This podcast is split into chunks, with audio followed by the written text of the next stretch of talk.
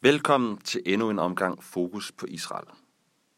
Fokus på Israel er et program, der hver måned sendes på Norea Webradio, men som også udgives på Ordet og Israels podcast. Som sædvanligt er det mig, jeg hedder Anders Vindum, der leverer nyhederne fra Israel, mens det i den her omgang er Morten Vartdal, der holder en andagt, og det gør han ud fra nogle vers i Nehemias' bog. Men vi begynder med nyhederne fra Israel, hvor vi skal se tilbage på en april måned, der især var præget af en stor nyhed. Mandag den 20. april kom nemlig nyheden om, at Benjamin Netanyahu fra Højrefløjspartiet Likud og Benny Gantz fra Centrumpartiet Blå og Hvid var blevet enige om at danne regering. De to har ellers været modstandere i de tre valg, som Israel har haft det seneste års tid. Så det er en nyhed, israelerne har ventet længe på. Ja, faktisk har der ikke været en permanent regering i Israel i over et år. Og det skyldes så, at alle tre valgresultater har gjort, at ingen har haft flertal. Men nu har Israel så fået en samlingsregering, hvor de to rivaler, altså Gans og Netanyahu, er gået sammen. Så det må siges at være en god nyhed, at israelerne ikke skal ud i et fjerde valg, og at deres politikere nu kan komme ordentligt i gang med deres arbejde.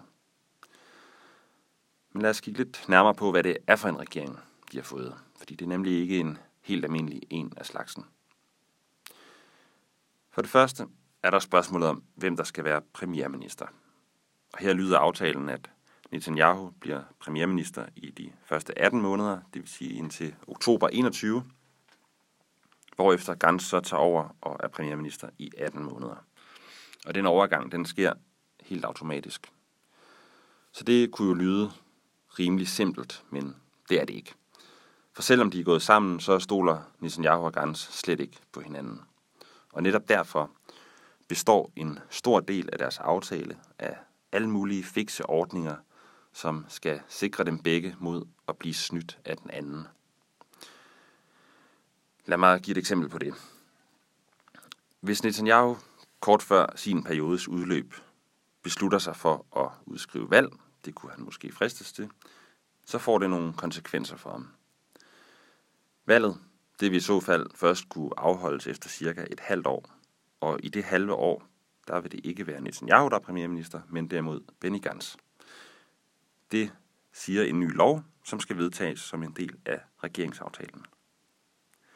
Men love, de kan ændres, og Gantz han frygter, at Netanyahu for eksempel om et års tid vil forsøge at ændre den her lov med et flertal. Derfor har Gans sørget for, at lige præcis denne her lov, om at der skal gå et halvt år, om at, om at Gans vil være premierminister i den periode, øh, Gans har sørget for, at den lov øh, kun kan ændres, hvis 75 ud af de 120 Knesset-medlemmer stemmer for, og altså ikke bare et simpelt flertal på 61 ud af 120. Men sådan en ordning er ikke uproblematisk, fordi den bryder med en af Israels såkaldte basislove og ja, fratager parlamentet en vis magt, må man jo sige. Og øh, derfor blandt andet er der blevet sendt flere klager til højesteret, som lige nu kigger på, om hele den her hjemmestrikkede aftale egentlig er lovlig. Højesteret er også blevet bedt om at forholde sig til, om Netanyahu overhovedet må danne regering, når han samtidig er sigtet i tre sager om korruption, som bliver indledt i slutningen af maj. Så hvor længe den nye regering kommer til at klare sig, det er et godt spørgsmål. Hvis de overhovedet kommer i gang, så kræver det jo så også, at, de, at medlemmerne af den kan blive enige om alt det, en regering nu skal beslutte. Så der er med andre ord ikke nogen garanti for, at Gantz han nogensinde bliver premierminister. Noget andet, der er værd at bemærke, det er, at det bliver den største regering i Israels historie. Nu og her er der 32 ministerier, men det kan udvides til hele 36 ministerier. Og det, det vil i så fald betyde, at 30 procent af de folkevalgte politikere får en ministerpost. 30 procent. Det har været kritiseret rigtig meget, blandt andet fordi det var meget dyrt at drive et ministerium, og Israel er i forvejen også økonomisk hårdt ramt af coronakrisen. Øh, det er også kritiseret, fordi ja, mange vurderer, at der slet ikke er behov for så mange ministerier.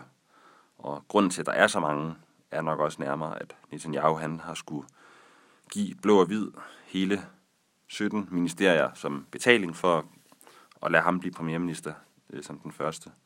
Samtidig har han også skulle gøre sine egne partifælder i Likud tilfredse, og han har også skulle tilfredsstille de ultraortodoxe partier, som er med i regeringen.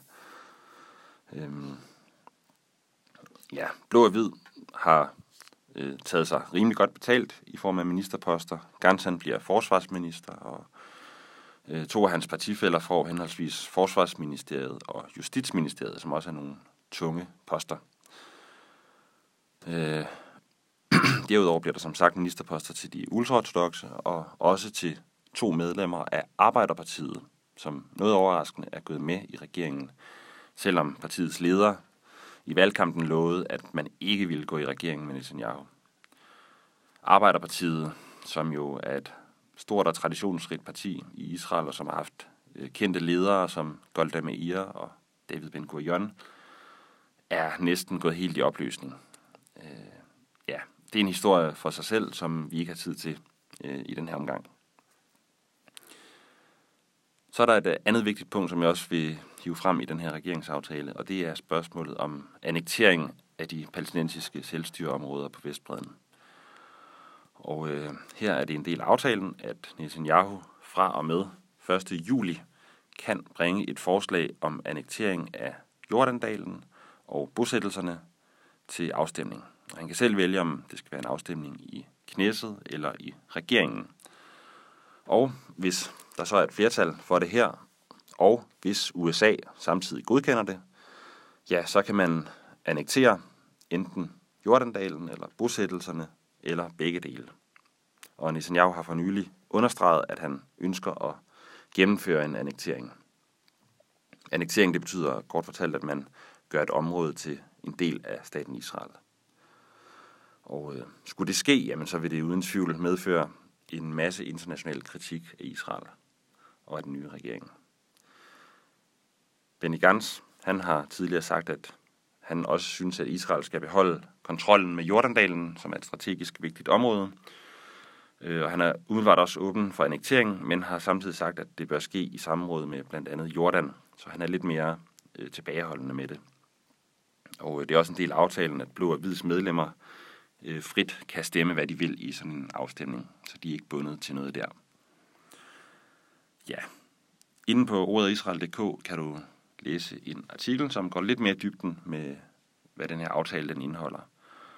Øh, I første omgang så bliver det jo spændende at se, om, om højesteret vil forsøge at modarbejde aftalen på et juridisk grundlag. Og det bliver også spændende at se, om regeringen overhovedet kan samarbejde, når hverdagen den for alvor melder sig på et tidspunkt.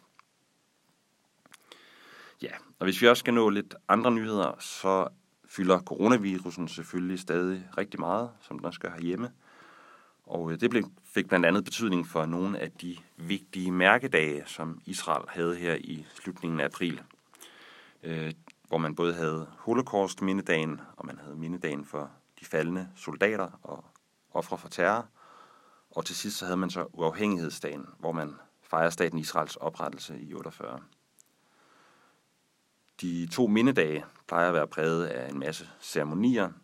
På Holocaust-mindedagen er der for eksempel det, man kalder De Levendes March ved koncentrationslejren Auschwitz i Polen, hvor blandt andet holocaust-overlevere deltager.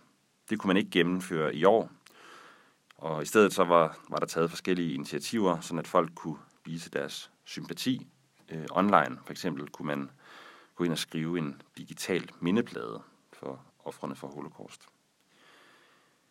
På mindedagen for de faldende soldater og sikkerhedsstyrker, der mindes man de mange tusind mennesker, som er døde i kampen for at beskytte Israel mod sine fjender. Og man mindes også dem, som er døde i terrorangreb. Og øh, siden sidste år er der tilføjet et enkelt navn til listen over terroroffre, nemlig en 17-årig pige, som blev dræbt af en vejsidebombe i august Det er en meget vigtig dag, den her mindedag for israelerne, og det er det, fordi ja, stort set alle i landet kender nogen, eller har været berøring med nogen, der har mistet livet i tjeneste for nationen eller i forbindelse med et terrorangreb. Og øh, mange bruger dagen på at besøge de militære gravpladser, hvor deres kære ligger begravet. Men i år var de her gravpladser lukket på grund af corona. og øh, der var heller ikke nogen deltagere til mindeseremonien, øh, mindeseremonierne, som i nogle tilfælde blev livestreamet i stedet for, så folk kunne følge med fra deres hjem. Øh, så på den måde var det en meget anderledes mindedag. Øh, ja, og traditionen tro, så blev den så aflyst af uafhængighedsdagen, og i år der fejrer Israel statens 72-årsdag. Men øh, ja, coronavirusen havde også øh, i det tilfælde lagt en dæmper på fejringen, må man sige. Israelerne plejer at tage ud i parker og grille og være sammen med hinanden.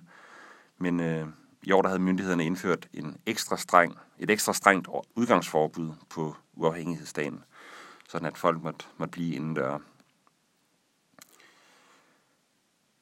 Israel har fortsat relativt god succes med at inddæmme øh, coronavirusen. Øh, her den 29. april lå dødstallet på 212.